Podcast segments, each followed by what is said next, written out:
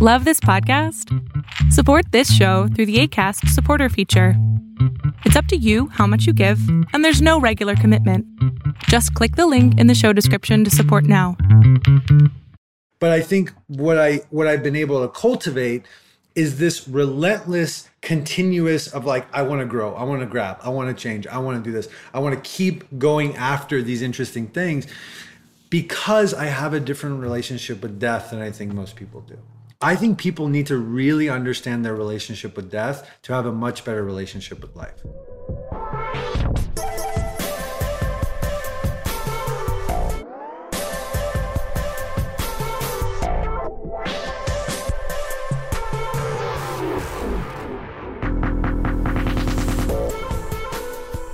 All right. Welcome back, everybody, to another episode of the Lookup Podcast. I'm your host, Mark Weinstein. And as has become a tradition of late, I just want to start off by thanking you all for listening. Thank you so much for your time, for your attention, for your commitment to this community. It means a lot to me to know that you're out there and that these episodes are resonating with you. I continue to get great feedback from some of you about the show, and it just feels so good to know that the work that we're doing here is impactful. We're deep into the quarantine zone. It's April 12th, 2020, week four of quarantine during the COVID 19 crisis. This episode was recorded in February, but I believe that it's just incredible to me how some of the episodes I recorded right before this dramatic change in our lifestyles have such profound messages that are critical for this moment in time. This episode focuses heavily on facing our own mortality and finding stillness. Understanding that life comes to us as it will, and we have to develop a love of fate. My guest today is Justin Rezvani. Justin is an accomplished individual. Uh, at the age of 24, he started a company called theAmplify which grew into a profitable influencer marketing platform that had a daily reach of more than 500 million in 2013. His clients included Coty, Nestle, Taco Bell, Ford, and Unilever. And so in 2016, after building this behemoth in the marketing space, Justin sold it to You and Mr. Jones, a brand technology company founded by the former CEO of Havas, David Jones. And after selling his company, he was seemingly uh, slightly pushed out, and he realized that he was extraordinarily out of shape physically. He was over 200 pounds. Uh, he was a self professed alcoholic. And he made the decision that he had accomplished his, his goal on the business front, but that he had lost track of other areas of his life. And so he was going to set a new goal by refocusing his energy on his health. He was just about to turn 30 when he finished his first triathlon, which led him down the path of becoming a professional athlete in Ironman. And he completed it. He completed an Ironman. And directly after completing the Ironman, Justin realized and discovered that he had a brain tumor and he would need brain surgery to heal it. Uh, he spent time in the hospital and had to face death, look at clear in the eye, realizing that he might not live beyond this brain surgery. And after surviving, he's refocused his energy on finding stillness and on cultivating a stronger relationship uh, with death. And here we are, right, facing this COVID 19 crisis, and all of us are faced with our own mortality and the mortality of those around us. And so I asked Justin as I ask all of my guests what the most important takeaway he wanted listeners to leave this episode with. And he responded that he wants you to reflect on your own mortality. There's a lot of other great discussions in here. Justin and I talk about relationships, we talk about essentialism. We discuss using crisis points as a channel for change in your life. I really enjoy this conversation. I hope that you do too. I think that it's really so timely uh, to be releasing this right now. And once again, thank you all so much for your support. I am, have started a Patreon account for listeners to contribute to this community. I'll share more in the new closing of this episode. But without further interruption from me, I bring you Justin Rezvani.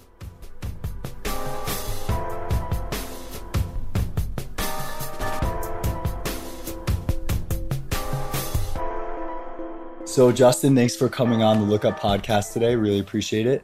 Honored. Appreciate you. I appreciate you, man. Um, so, I have so many questions. Yeah.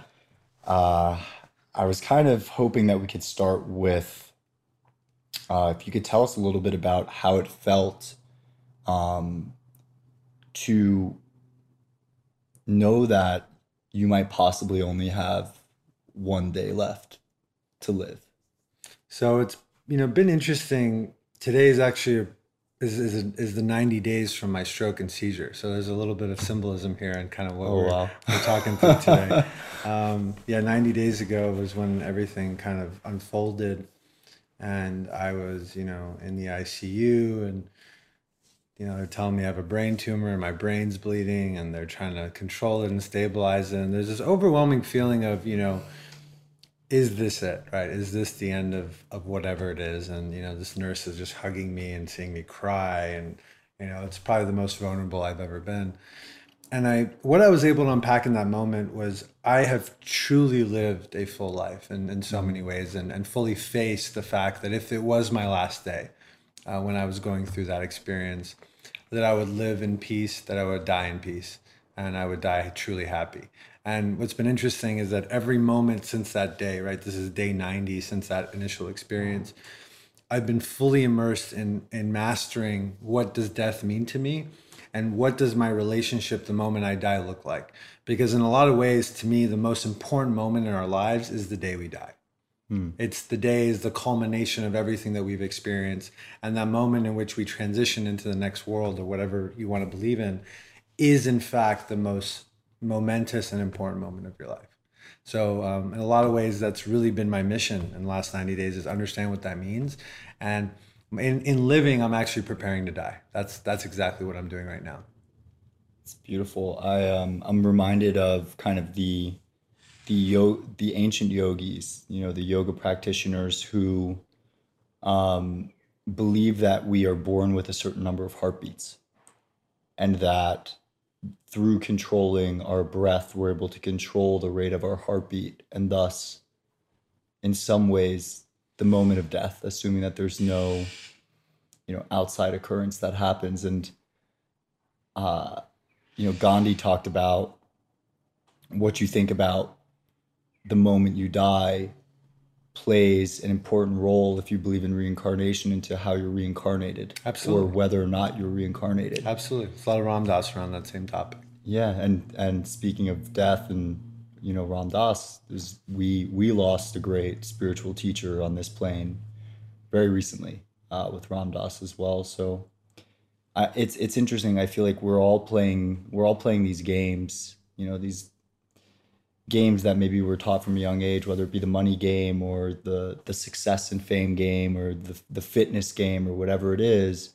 But in the end, there's there's one game that we can't avoid playing, and it's the game of it's literally the game of life and death. So you said over the last 90 days you've been exploring kind of what death means to you. Would you share a little bit more about what it means to you now? Yeah, I think to me, the day you die is when your soul has completed its work work on earth. It's fully mm-hmm. completed all the things that it needs to do. And it's perfectly the right time in which it's supposed to happen. And there's to me many awakening moments along that path. You know, I've been blessed that I've essentially been able to live three very separate lives in the last 31 years, right? I had a very interesting business career. Yeah. Then I had a, you know, 18 months of training as if I was a professional athlete. I'm not I'm not a professional athlete, but I was training like like if I was one. That's all Yeah. I did for about a year. And then now I've been mastering stillness. And I think this this culmination of all these things is that death to me is a mastery of how you can be still with yourself mm. and how you can really solve for what is enough in your life. I think one of the things that you know you talk about and I see a lot of people continuously chasing is like they're chasing more because they don't understand what the cap of enough is in their life. I think that that that delta of what is enough really is what we're all trying to solve for. It's like what makes you feel enough. How big is your business to make you feel enough? How much is your um, your your fitness tied to being enough? All these things that you're striving like what is in fact enough? And when you get down to the synthesis of everything that we're working towards, enough is not as much as people think. You know, I've been very blessed in my life that I've, you know, I've I've I've done well in, in companies and business yeah. and all that. Beautiful but I think home. what's been that's transcended me to this next situation that I'm in now is that I think I've found what enough is for me. Mm-hmm. I, I I'm not interested in, you know, f- f- you know, going and trying to do this another huge tech company all over again and just being one of those repeatable entrepreneurs and building, building, building. Yeah. Because that's not really the path I want to continue on. That's not what I've found in my soul is what that I really want. Could I do it? Absolutely. Do I have the credentials to do it? Absolutely. Do I have the experience to do it? Absolutely. I have all the cards to do it all over again. Yeah. But I found what enough is, and now this is where I'm transcending to this other spiritual path that I want to grow on. So, what is enough for you? And and when you say enough, are you speaking in terms of financial abundance? Are you speaking in terms of it's it's everything, it's right? Everything. Like when I was building my company, I was consistently fighting this I am not enough as a human being. Yeah. And I know a lot of us are fighting that story. Absolutely. That's the story that makes us, oh, I got to have more money or I got to have this business has I'll to be, be happy when. I'll be happy when. Yeah, because this is not enough, right? And you know, I think I've just gone to a point where I understand what enough is. And now cultivating the finer points within that and perfecting these little things is kind of what I'm going for. Mm. And it all comes down to like, if, if you look at the synthesis of what makes things great, it's finding out what is essential mm. and having relentless focus within that topic. I think one thing I've been very blessed with is that I have a very clear outcome oriented relationship with things. And I, have relentless focus in very specific areas and I I I spend all of my time when I'm doing something, I dive into that topic as much as I can to become an expert within that window. Mm. When I was running my company, I became an expert in that topic and my life revolves around that. When I was training as an athlete, Ironman was my life and understanding fitness within all the specific things around fitness, recovery, nutrition was my life and now transitioning and figuring how to, how to die i mean essentially from my seizure up until my surgery those six weeks was me figuring out if, if i was going to die within my my surgery you know when they open up your brain and they're cutting capillaries you could lose a lot of blood. Like they have to put a main line in your neck in case you're losing a lot of blood and things can happen when your brain gets open. They don't know what's going on. They're like, oh, this is your right temporal lobe. Not a lot of things happen in that area. Now we're seeing that actually the right temporal lobe is where consciousness lies. Where they removed my cavernoma is where consciousness is where they think it is. So there's a lot of things that can happen as a result of that. And so I, that's what I was preparing for for six weeks.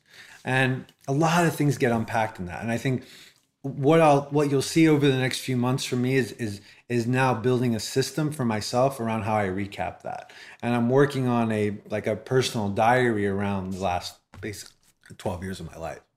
Wow. So much. Um, thanks for sharing all. I hope I'm I'm I'm guiding we're going the right way. No, totally. I mean, there's no there's no right way. It's just like we're just flowing. I think I think just stepping back to the question of what is enough I think you nailed it in the middle of, of what you were saying.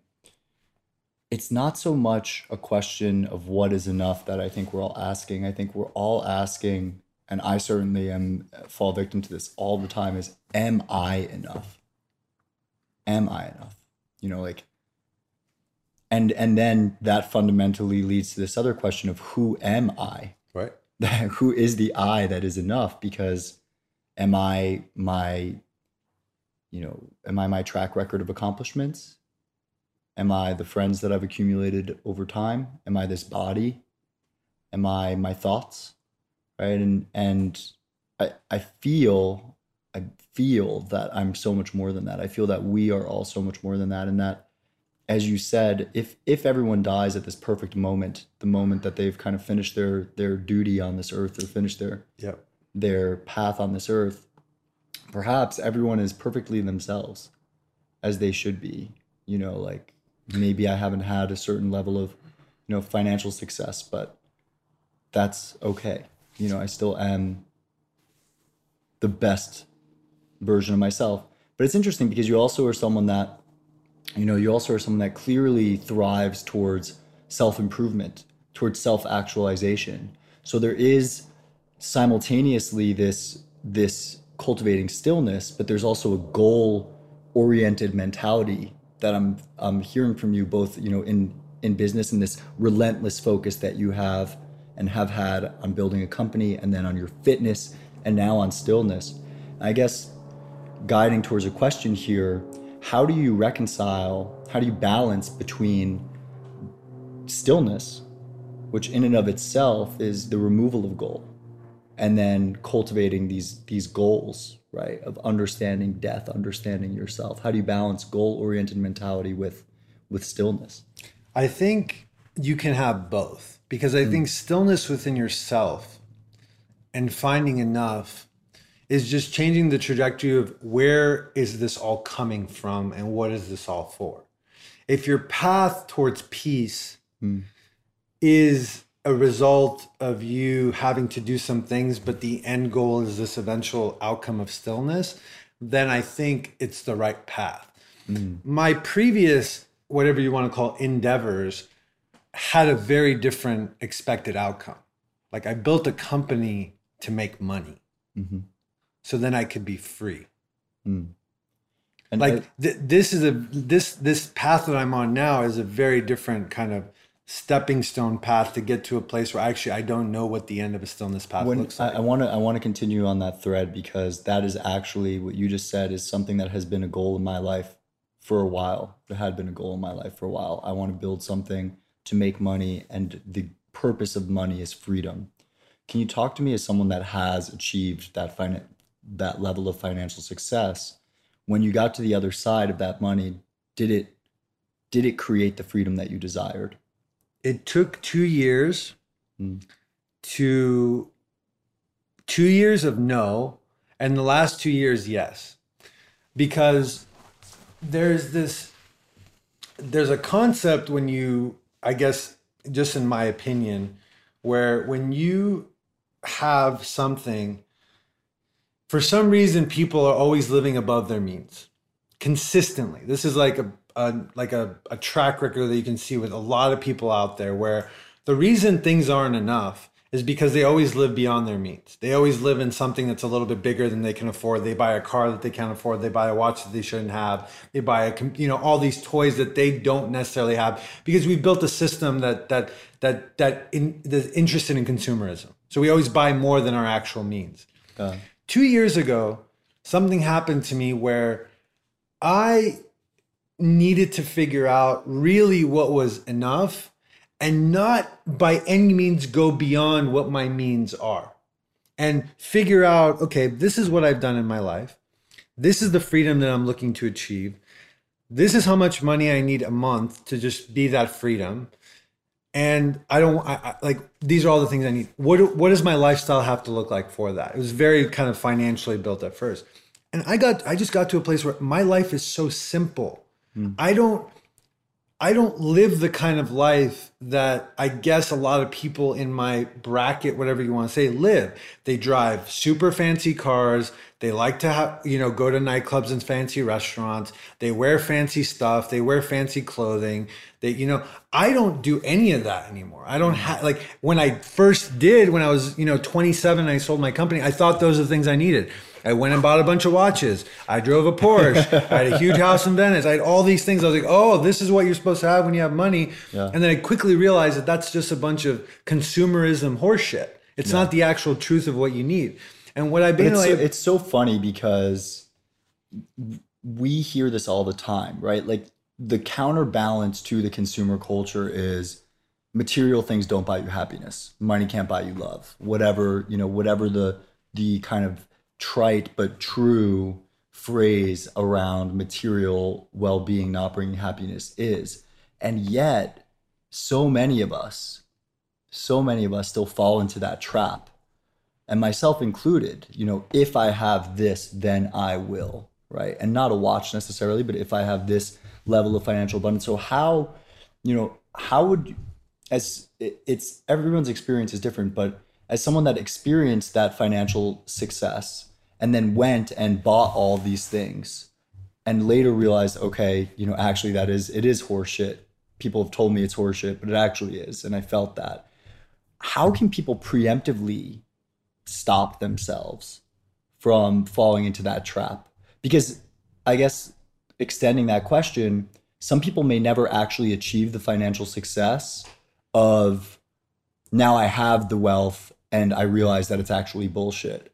They might be better served by realizing it today that that chase is actually bullshit. So is there anything that you would recommend or any any experience that you could highlight that would show hey like maybe you haven't achieved the material well-being that you desire but realize that getting there might not change things anyways.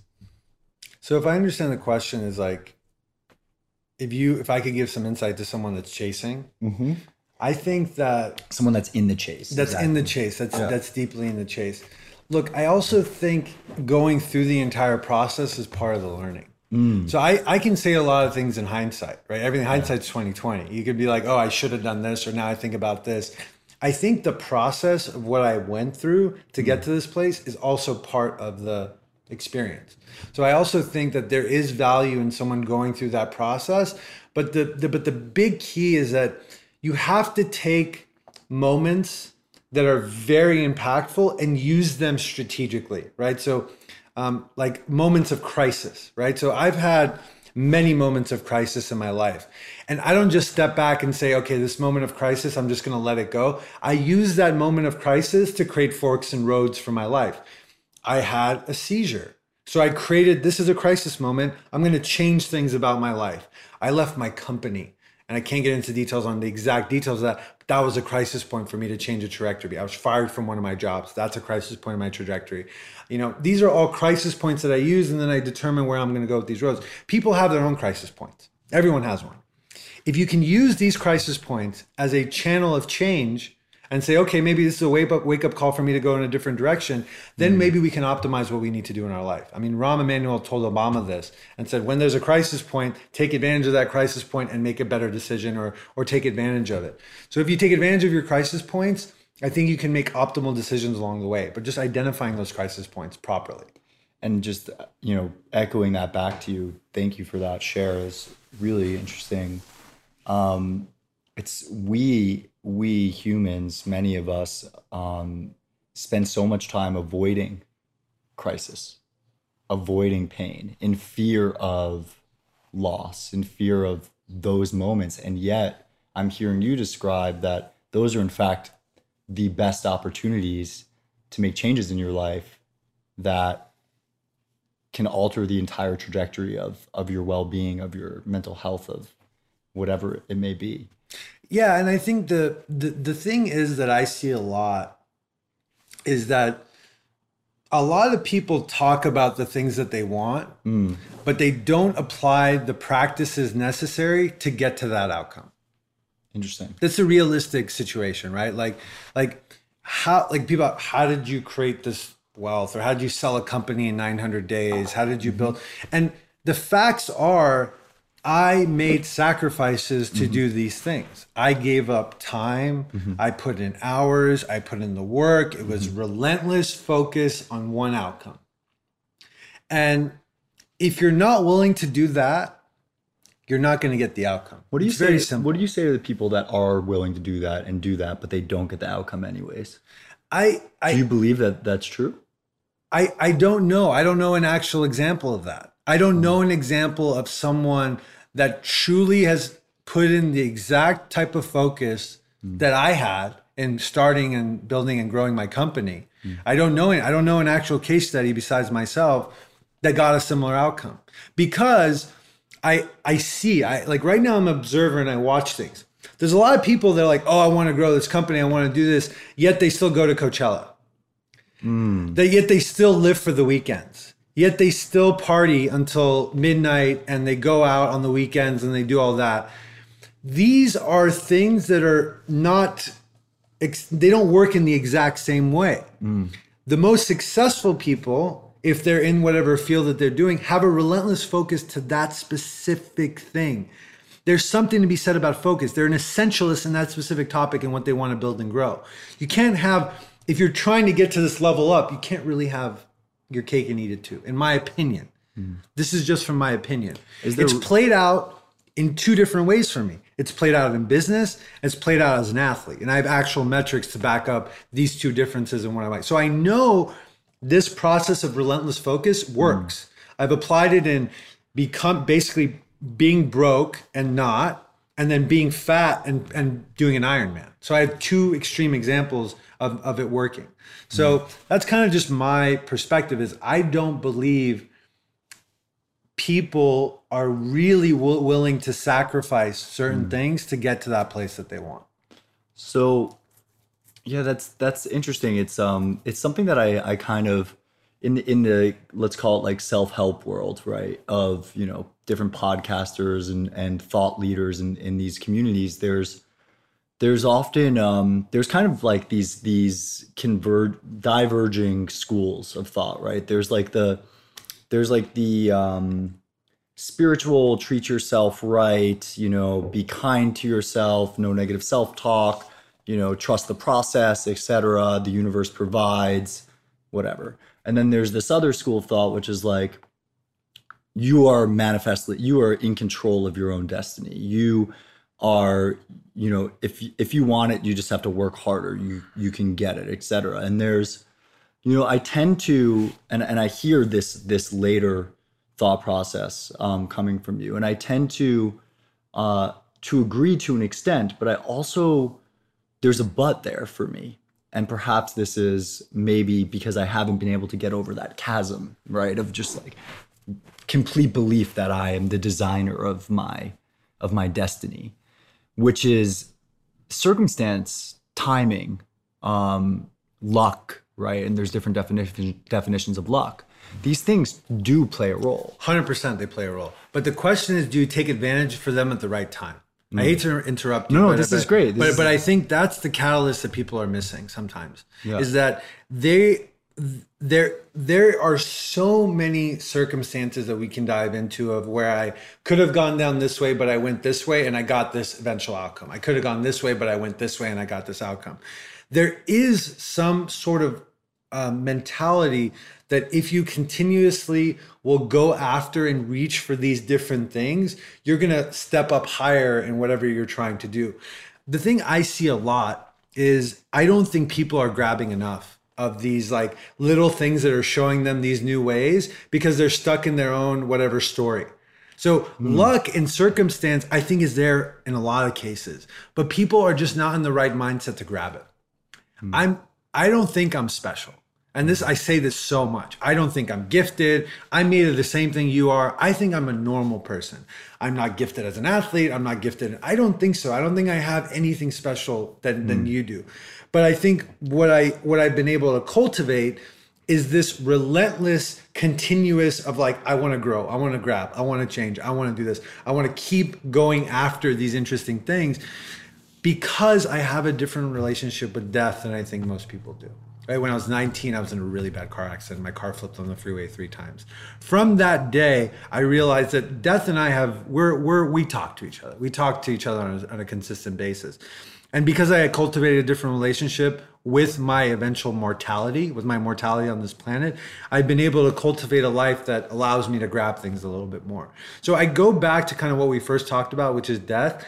I think people need to really understand their relationship with death to have a much better relationship with life. Hmm. and and w- how can we improve our relationship with death To not be afraid of talking about it. Hmm. Go visit a cemetery and just sit there. Mm-hmm. Go, go, go to a cemetery. People are terrified of cemeteries. I was terrified of going to cemeteries. I mm. was there on. I was there one one two days ago, and I just walked around. I mean, I went and saw my grandfather's grave, but I walked mm. around. I was like, this is like, you know, this just settles in. I was like meditating for 20 minutes there. Like, you settle in with that energy. Like, these were all people that had lives, right? And now they don't. Hmm. And that's you eventually, eventually. Like, that's going to happen to all of us. So, what are you going to do while you're here? What are you going to do while you're here? Are you going to lean into all these other things that everyone's doing? Are you going to create your own path? People do what they want to do. And yeah, I don't. So, a couple things that I that I'm hearing from you. The first is that focus. So, kind of like a one pointed focus rather than falling prey, let's call it, to distraction, is an extremely powerful tool to achieve whatever goal you want, whether it be fitness based, whether it be work based, or whether even it be stillness. And the other is kind of this like mem- memento mori, mori, Memento mori. memento mori, this concept of remind yourself regularly that you are going to die Right. because that will encourage you to do the, the things that you want to do in life today rather than putting them off.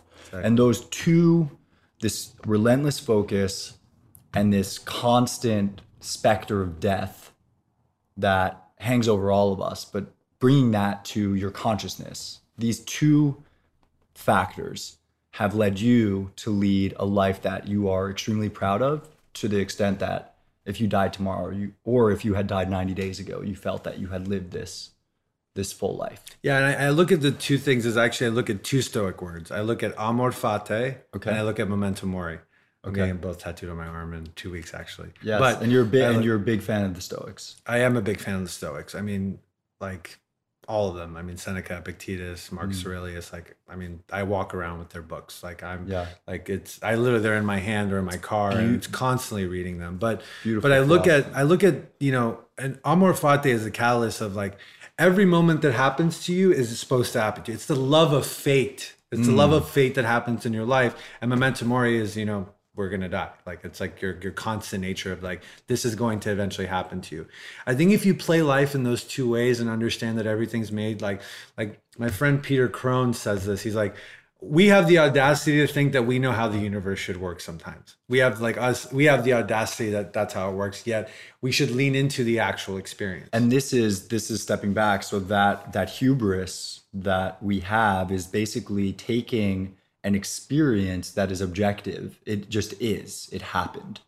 And then taking our neocortex you know the human capacity to judge and saying that was good or that was bad positive or negative applying some kind of subjective frame or story around something that just is. And this is the concept the concept of amor fati i don't know if i pronounced it right is basically saying just love what happens to you. Acceptance is the word that comes to mind for me acceptance. And so it's so fat it's fascinating though because you are from what i can tell a massive doer right? You're massive. You execute. You want something you go out and get it. You're fat you want to go do a triathlon you go and do it in however many you know months 18 months or whatever it was. And you're like a top fit athlete in that amount of time. And yet amor fati is not about doing it's about accepting and being. So again there's these i'm sensing these paradoxes I would disagree though with you that they're paradoxes.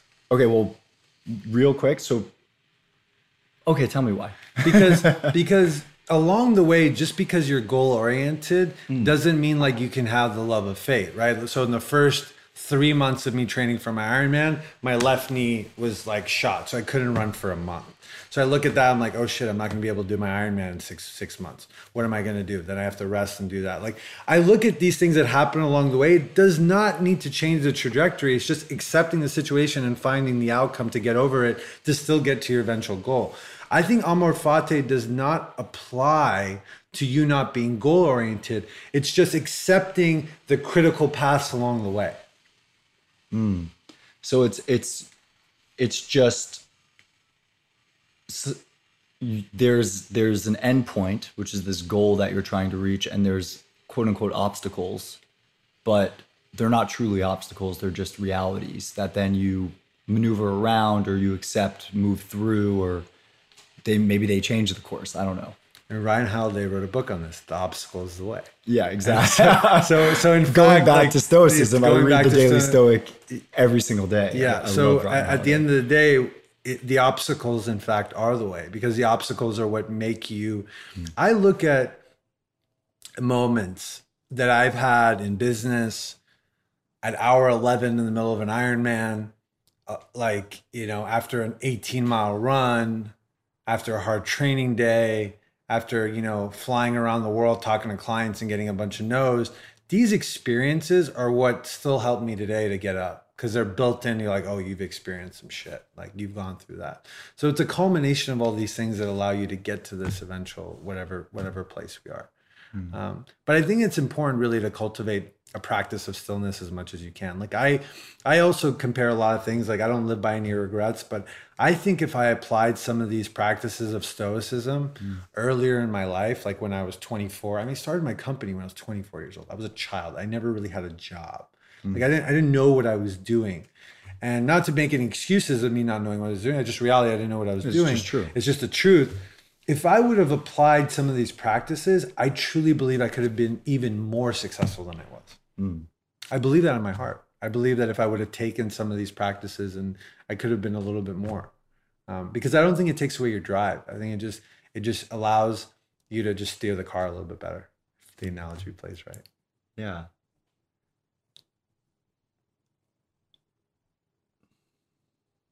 Stillness.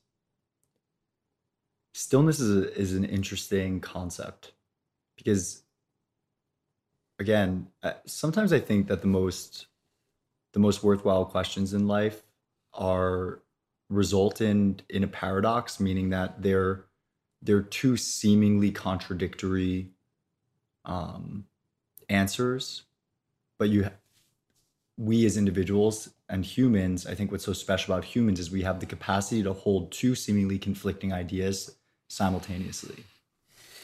And so what I'm what I'm seeing in you or ref, you know what I'm reflecting back to you is a man of action who's cultivating stillness. Do you do you see the the paradox there? Somewhat.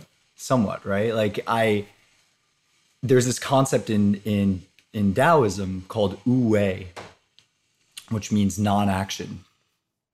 And it's it doesn't literally mean to sit in a cave and do nothing. It's it's so hard to explain but it's this concept of stillness within action and realizing that even not acting, even choosing not to pursue a goal, is in and of itself Acting. acting. Exactly. Yeah. So it's so cool to, you know, to to meet you and to connect with you and you know, to hear you talk about the goal of stillness, Right. right? Because it seems it seems like like stillness has no goals, right? Like meditation has no goals. And yet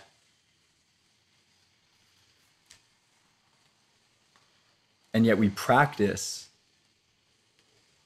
to generate more stillness. Right. Yeah, and- one of the things I would I would I would bring some interesting paradoxes is like the output is always growth, right? Mm. Like in all the things that we're talking about, the output is to increase our consciousness or growth or whatever you want to call it. And let me just compare it as an athlete, right? There's a lot of studies now, and I, and I do have to attribute a, a little bit of my, I think, success as an athlete and progressing so quickly was not a result of my drive of getting up and swimming and biking and running and doing all the things that you have to do to get in there, but it was actually what I did in the recovery phases that actually made me advance so quickly. Mm. It wasn't the fact that I was just running like everybody else and doing the same mileage and, and all. It was actually what I did and didn't do in the recovery phase of building my endurance, my saunas, my ice baths, my NormaTecs, my massages, the sleep of getting over eight to 10 hours, eating the perfect food at the exact right time, having the right thing right before I was training and have the right thing right afterwards. the not doing stuff was actually the things that made me grow even faster. So there's this different. It's not like you're just out there and running. So I think that the comparisons are just as important in business.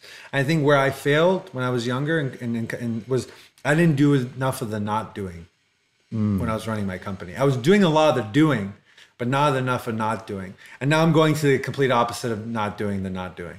Yeah, I, I feel that. I struggle as as a young entrepreneur. I've struggled with um, with hyperactivity. You know, like chasing leads too aggressively, not allowing them to to simmer, not creating that space. So I, I totally hear that, especially as a young man trying to build a company. It's a there's a um, there's a, there's a propensity towards action, even when action can be harmful, right? It's like this the concept of like cancer. It's like hyperactivity of cell growth, right? It's just too much. So so I feel that. Um, I want to step back because you know you keep talking about becoming an athlete, but the listeners, you know, let's just assume that they haven't heard your story before. Like, you know, so you sell your business. And Sell we my can talk business. about we can talk about your company as well later, but like you sell your company. Sell the company in April 2016, Okay, how old are you? 27. 27. Okay. I leave the company January 2019. Okay. No, 2018. Sorry, So 2018. so, January. so a, a year later. a year and a half later. Yeah, golden handcuffs are gone. Okay. Year and a half later, I'm I'm 240 pounds. So I'm 240 pounds. a little overweight. You can I just posted a photo on Instagram about Yeah. I, I would love to share a link to that photo. Um, so, and I had basically, I was like, okay, so I don't have a company anymore. I don't have any emails. No one cares about me. Yeah. What do I do? what do I do? I like look at myself. I'm like, holy shit! I should probably focus on my health. Like I should probably because I'm pretty unhappy at this point. Like I'm eating garbage. I'm not like you know. I, and I'd done, you know, I was like I'd done one triathlon, but I did it in like four hours or something like that. It was Mm. just terrible. I was like I could barely run. I could barely bike, but I knew how to swim. So I was like, you know what? I'm gonna do an Ironman. That's what I'm gonna do. And so I'm like, Can't just like I'm not just gonna go to the gym and get fit. I'm gonna do freaking Ironman. So, and I found this list of the 30, and this was, tw- I was 27 at this, 29 at this time by the time I left. So I was like, and I found this list of the 30 things I wanted to do before I turned 30. And the one thing I didn't do was do an Ironman. I did everything else on the list. So I was like, What else? What else was on the list? I have a post on this as well, but uh, start a company, sell a company, buy a house, Hmm. have this much money in my bank account. I don't know, all this stuff. Fall Amazing. in love, fall out of love. Hmm. Um, Oh, we're gonna talk fr- about love later. Yeah, being a fraternity, living in a fraternity house, all these things I did in my twenties, basically. Mm. But anyway, so so I found the this Ironman that I can do, uh, like t- thirteen days before I turned thirty. So I did, I did. It was a half Ironman. It was in Hawaii. It wasn't like the longest race you can do. But then I got like kind of addicted. I was like, this is cool. I want to do this. So let Mm. let me prepare for a real one. And a full one is not like double the prepare. It's like four times the amount of preparation. So then like in October, I kind of got my shit together. Then I got a coach. And then for the next like year, not year, but basically like 10 months, I trained like for real, for real. Like 25 to 35 hours a week training on the bike, in the pool, running, recovery, like like an, like a real, like it's your real thing. It's your job. That was my job. And then I did an Ironman in in, in uh, August of last year. So I got to that. So, but then I got to 172 Amazing. pounds. And and so you're you go from 270, yeah, no, no, 240. 240 to, 172. 172, and you had done like a triathlon in four hours. What did you finish this Ironman in? Well, the full Ironman I did in 12 hours and 19 minutes. Okay. But the biggest thing to look at differences with like the Malibu Triathlon. I came in like 160th the first year I did it, and I came in fourth last year. Wow. So like that's like progress, right? huge like progress. Yeah, huge prog- progress. Like I did a 220 Olympic time. Like it's pretty good time, right? If mm-hmm. you think about the whole thing. So like that's progress to me. It's like making a big kind of leap and jump, and and then two months later I have a stroke and seizure. But Yeah, anyway, so- we'll get to that later. I was gonna say, well, well, I mean, how did you feel after completing this triathlon? Well, there's a whole. Ironman. I mean, it, it was amazing. It was it was it was the hardest physical thing I'd ever done. Yeah. It was um, it was it's a mental battle. It's not necessarily physical. Your body can do it, but it's continuously having gratitude and being in the moment. Like like hyper presence is not about you being still and doing this. Like meditation and being meditative are two very different things. Like an Ironman teaches you how to be meditative because you're swimming for two and a half miles, you're on a bike for 112 miles, and then you run a marathon.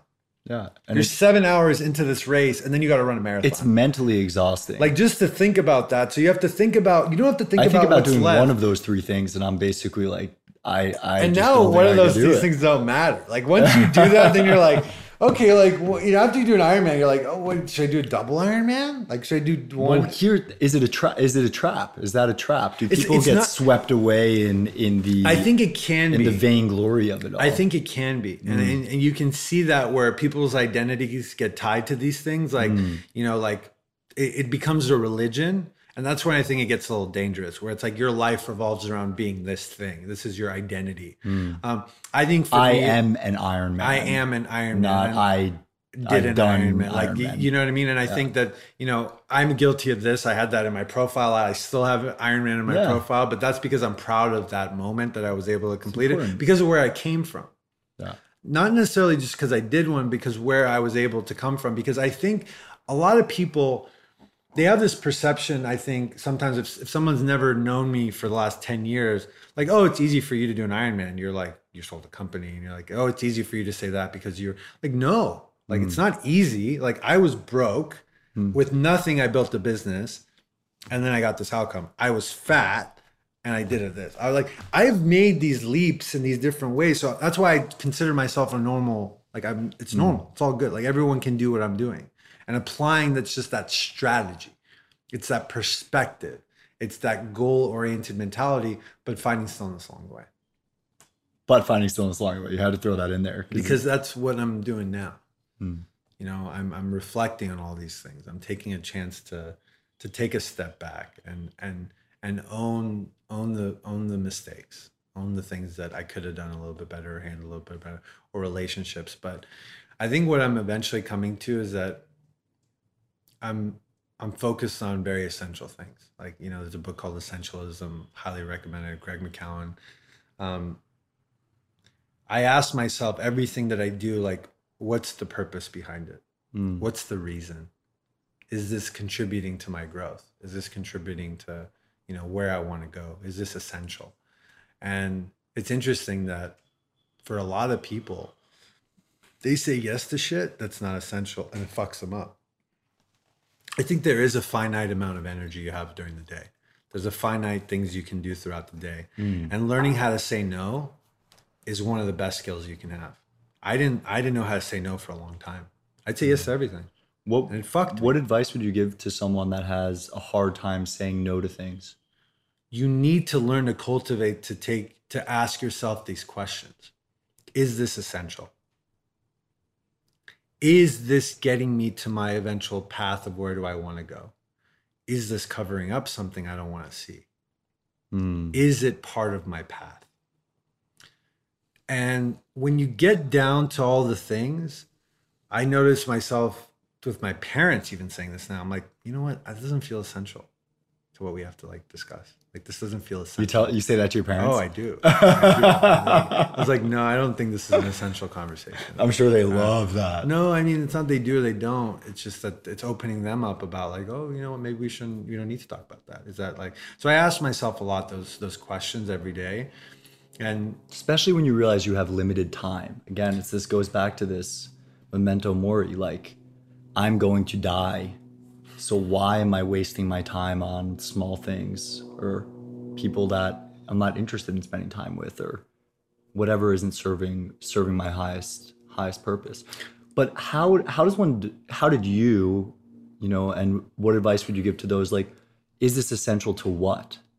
Right? Like I think people other people, you know, have a hard time with identifying what is essential.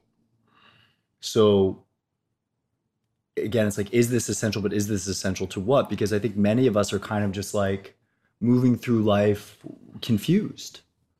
Right? yeah, and I think a lot of it is because we don't we don't spend enough time by ourselves alone Hmm. in a quiet room.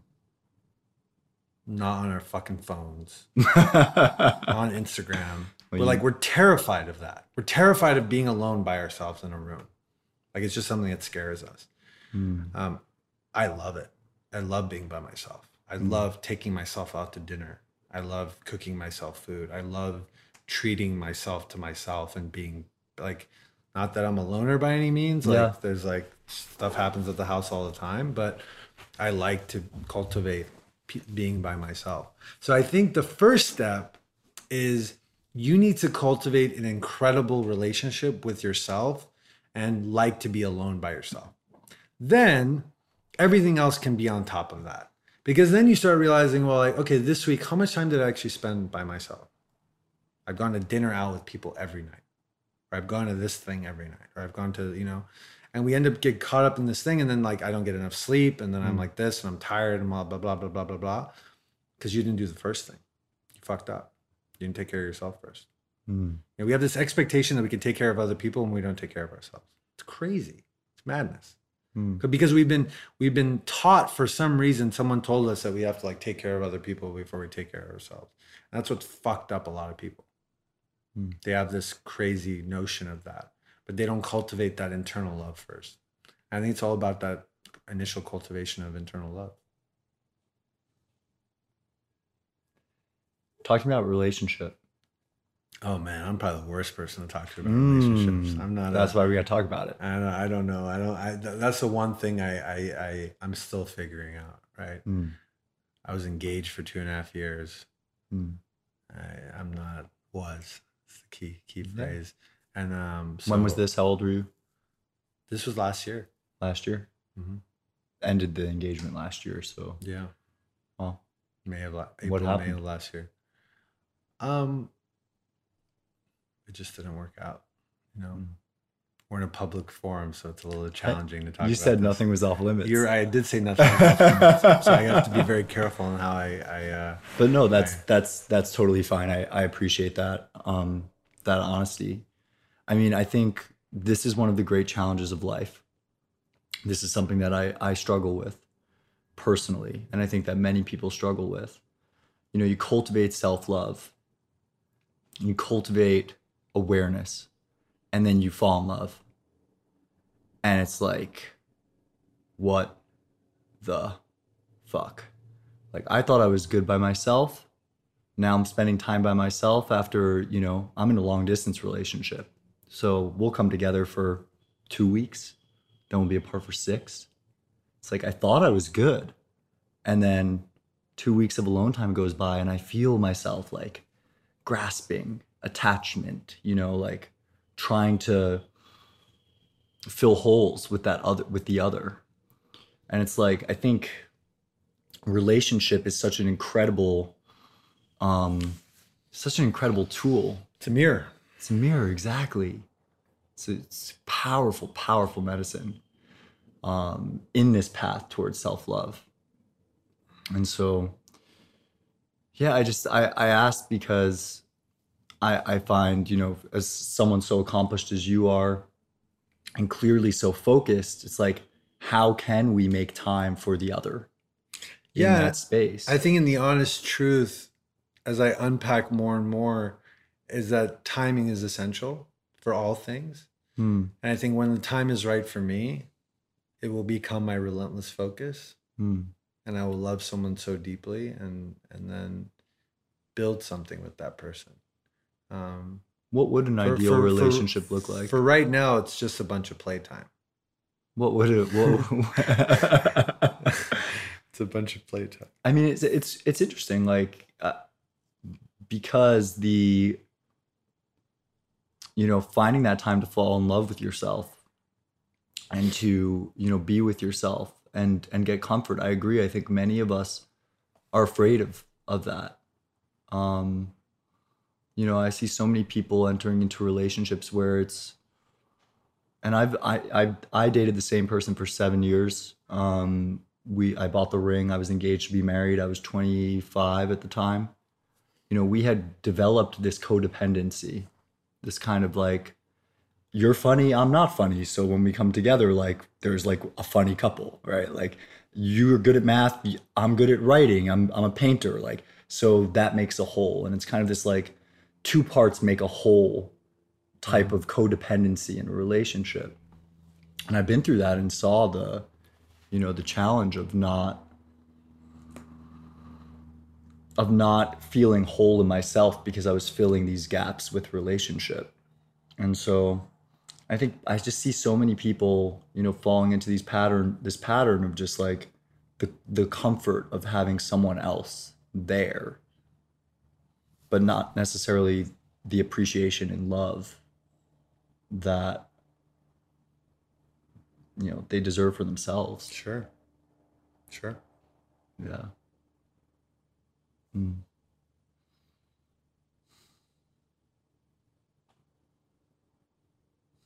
and so you were training for this ironman while you were in while you were engaged The beginning stages, yes.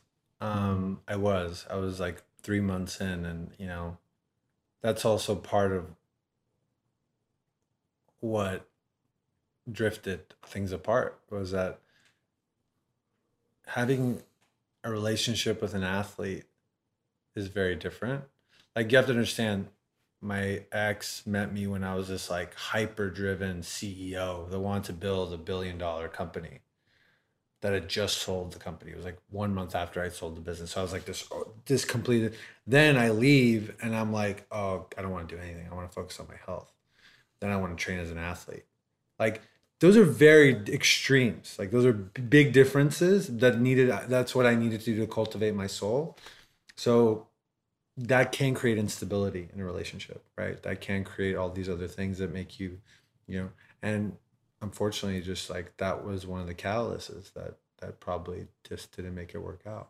and and and that makes sense i mean we we outgrow right we change We change for sure. We change, and I did. I know I did. Mm. I changed in a in an extreme way, right? I mean, I was basically an alcoholic at the time, and then I become sober. Like I haven't had a drink in 15 months. fuck yeah Fuck yeah.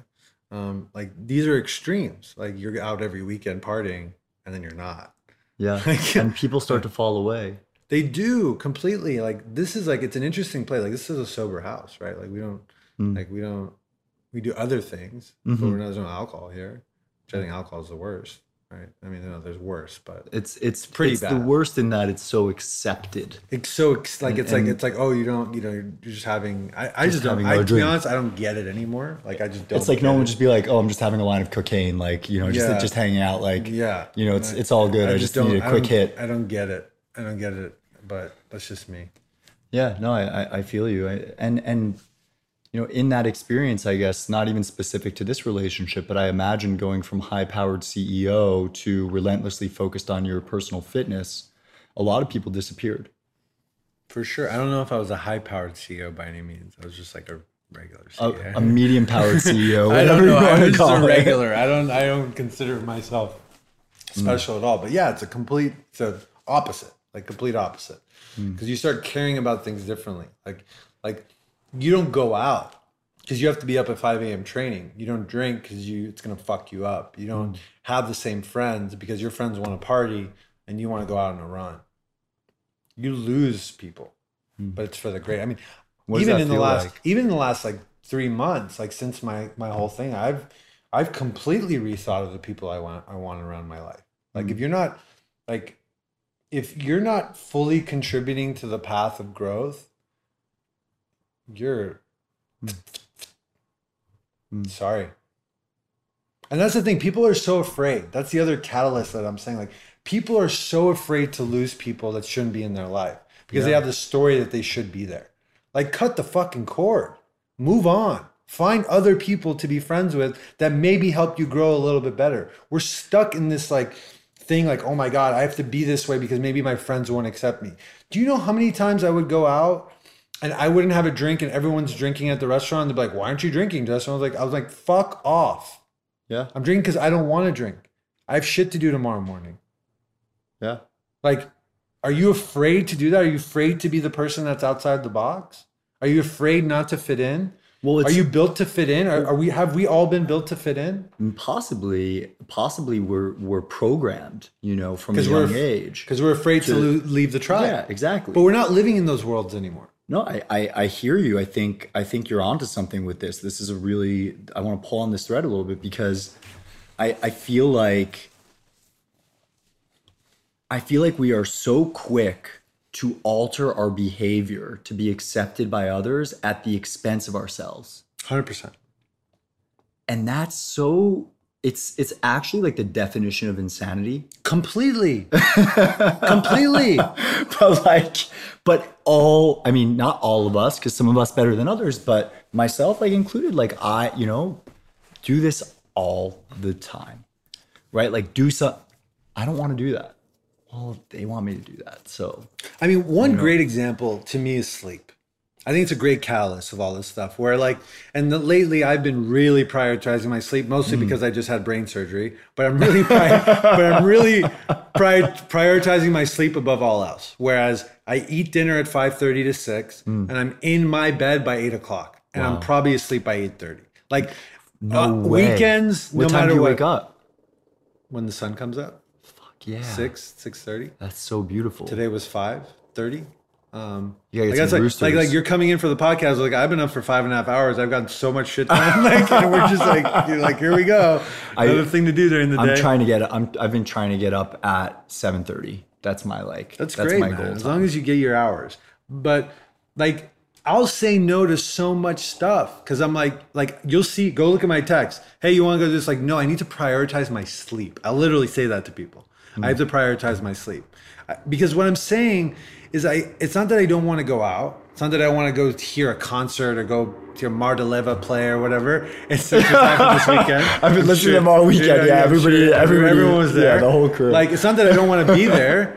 It's just the fact is like no, I got to prioritize my sleep because I know how much I'll feel like shit if I don't get it. Yeah. I know, Well, I know, I know, and I think a lot of us are in that same same boat. Well, We're this is- afraid to wake up in the morning and be like, "I wasn't in that Instagram photo. Yeah. What the fuck? Yeah, FOMO. I wasn't there. Why wasn't I there? I could have had a great time." Like, eh. Actually, the thing you probably needed was two more hours of sleep, and, And then and it. then you go there and you're like wishing that you hadn't gone because you you're like shit. Now I'm not going to get done what I wanted to get done. And this is so this is so like this is such a a core fundamental um important i don't want to call it an issue or a challenge maybe it's a challenge of life is r- why relationship i think is so important. Because whether it be a romantic relationship or a friendship it's like this concept of compromise. I don't know where i don't really know where i fall in the spectrum of is relationship about compromise? Is compromise a bad thing? Is it a dirty word? Like i'm compromising my values i'm compromising my goals i'm compromising my mission. I'm compromising my focus to appease the other in this relationship. Fuck that. like how much is how much is intention? But like if the intention in the compromise is like i love this person i want to spend time with this person okay it's going to affect my sleep tonight you know like is that kind of compromise okay but then at what's the cost I think the entire issue is more people are trying to fuck themselves than to unfuck themselves. right? Your goal every day should be to unfuck, Fuck yourself. yeah right? Like to unpack all the things. Like I look at, dude, I, I see it every day where it's like people like, let's just even talk about the drinking thing. Like, like I'll, I'll talk to someone on a Sunday and we're supposed to go on a hike and they're like, oh my God, I'm hungover. I went out last night. I had so much stuff to do. And like, I just fucked myself. And it's like, you've done that for the last 10 weeks. Hmm. Like when are you going to decide that you don't want to you don't want to fuck yourself anymore to the things that you actually want to get done to level up in your life? When are you deciding that you become more important than all the other things that you're going out for your life? When does the attachment of external mechanisms change for you? When do you decide that? What what needs to happen in your life for that change? It's like a question I like I ask my friends legitimately because the goal should not be to continuously digging yourself a larger hole you can't get out. Get the fuck out of the hole and move on. Hmm. Unfuck yourself. Respect. I mean i you know like absolutely. I'm someone that on the last episode that i recorded i was chatting with andrew horn and i was talking to him about men's work and self-growth and like you know what happens when you're a crew? You said you were in a fraternity. It's like what happens when you know you're hanging out with the frat brothers and it's just like talking about that you know that hot chick and and that part that crazy party night and you're just like i don't want to talk about this shit anymore. Like i'm just i'm like it's fun every now and again but i'm over it right? And and yet continuing to put yourself back in that situation for what reason? Well because they're your friends right? So it's like that that instinct that just fuck it cut it is so much harder. Right, because we we- because we're still we still have these primate wirings that this is our tribe. If we get kicked out of the tribe, we won't have food tomorrow. Hmm. There's still that wiring, but that's not the reality of the world we live in now. We have to transcend our primate wiring that if we lose this tribe, we will have food and our life will go on. We were built for so long. We have to remember all this shit is new it's the paradigm we live in now but we have these you know traits that are built into our genome that say if we get kicked out of the tribe we die hmm. which is why we continuously stay in the tribe but we're not living in sub-saharan africa anymore hunting lions and shit Yeah. we're in fucking venice beach and trying you know I'm like pretty we're, nice view we're in the Palisades now. right? We're in Venice Beach, and we are just around our friends, and we can continue to grow from there. So I think it's just it's just one of those things that we have to realize the paradigm that we're in mm. and transcend and growth that that paradigm. My entire life has been this concept of trying to unfuck the things I fucked in myself. And I could, I mean, there's probably books around titles about this. Go and fuck yourself or something Yeah, like that. I'm sure. I'm sure there's somebody that wrote a book. We'll- we'll find it. We'll, We'll find find, it and link. link to it in the in the show notes. But Yeah. like, it's just that's the reality. Yeah, and there's like we've been taught we've been going for a while now, and like there's so much more that I want to ask you. So I'm gonna try to. We can do a part two. Yeah, I'd love to do. I'd love to do a part two. Um, I'd love to do a part two. I I was curious.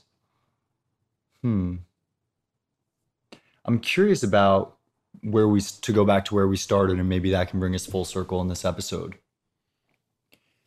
I'm curious about 90 days ago. I'm curious about, you know, this surgery that you went through, this experience, and how much of this philosophy that you're speaking right now was there even 90 days before that experience because you were already doing you had already done the triathlon you had already done the business. You know you obviously had this laser focused mentality of like i'm getting my sh- i'm unfucking myself. But like what accelerated and or changed for you 90 days ago? I'll preface with I think me finding out I had a cavernoma, which is a fancy word to say a brain tumor, which is a bunch of blood vessels that blew up in my brain that caused a hemorrhage, just to give context, yeah was the best thing that ever happened to me. Mm. Reason is is because it allowed me to cultivate the most important thing that I need to learn right now in my life, which is like this concept of really being still.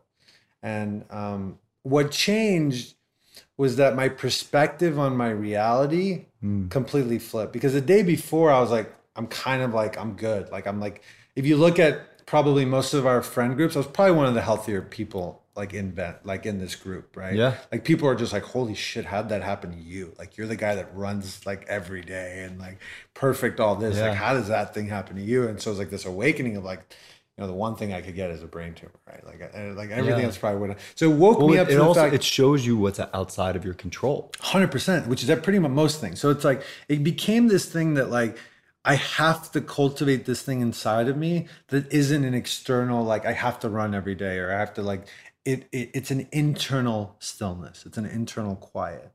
It's an internal ability to just be still and like in a moment, just like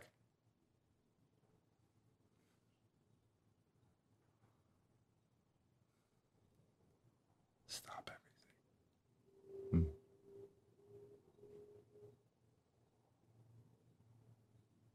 Hmm. and just be with that. And I think that's like for me, that's a really powerful mechanism. Um, and that's really what changes. This concept is just like, you know, this, where we just kind of experience in a, probably for anyone listening, they don't know what just happened, but something just happened. justin thanks for coming on the show i really appreciate it Honored, brother. Thank you for reaching out. openness Happy to help. and your story it's so beautiful so much so much to learn um just really really grateful for you coming on Thank you, brother. Likewise.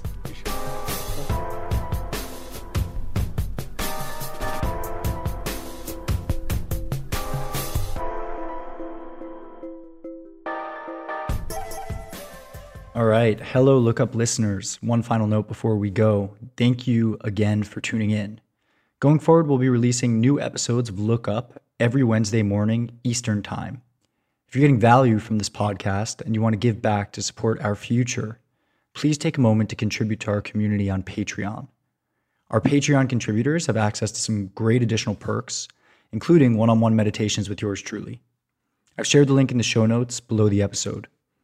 You can also find the show notes to this and previous episodes on our website, www.thelookuppodcast.com. If you can't contribute at this time, there are other helpful ways to give back. You can share this episode on social media, tag me, and or leave a review on your favorite podcast app. Trust me, every review goes a long way. If you want more content, including more of my personal thoughts, you can follow me on social media my handle on both Instagram and Twitter is at Wark Meinstein, W A R C M E I N S T E I N, or you can subscribe to the Lookup Weekly newsletter on my website. I'm also very responsive to email, so feel free to send questions, booking inquiries, speaking requests, and sponsorship opportunities to marc at thelookuppodcast.com. Finally, for those of you that don't know, I lead virtual yoga, breathwork, and meditation classes, as well as one on one coaching and teaching sessions, which you can book from the website or my social media accounts. Thank you to Sam Palumbo and Patch Kid Music for the great intro and outro tunes and for the sound engineering. Thank you, brother. And thank you to all of you listeners for continuing to support the show, for tuning in. And I hope that you've been enjoying this journey as much as I have.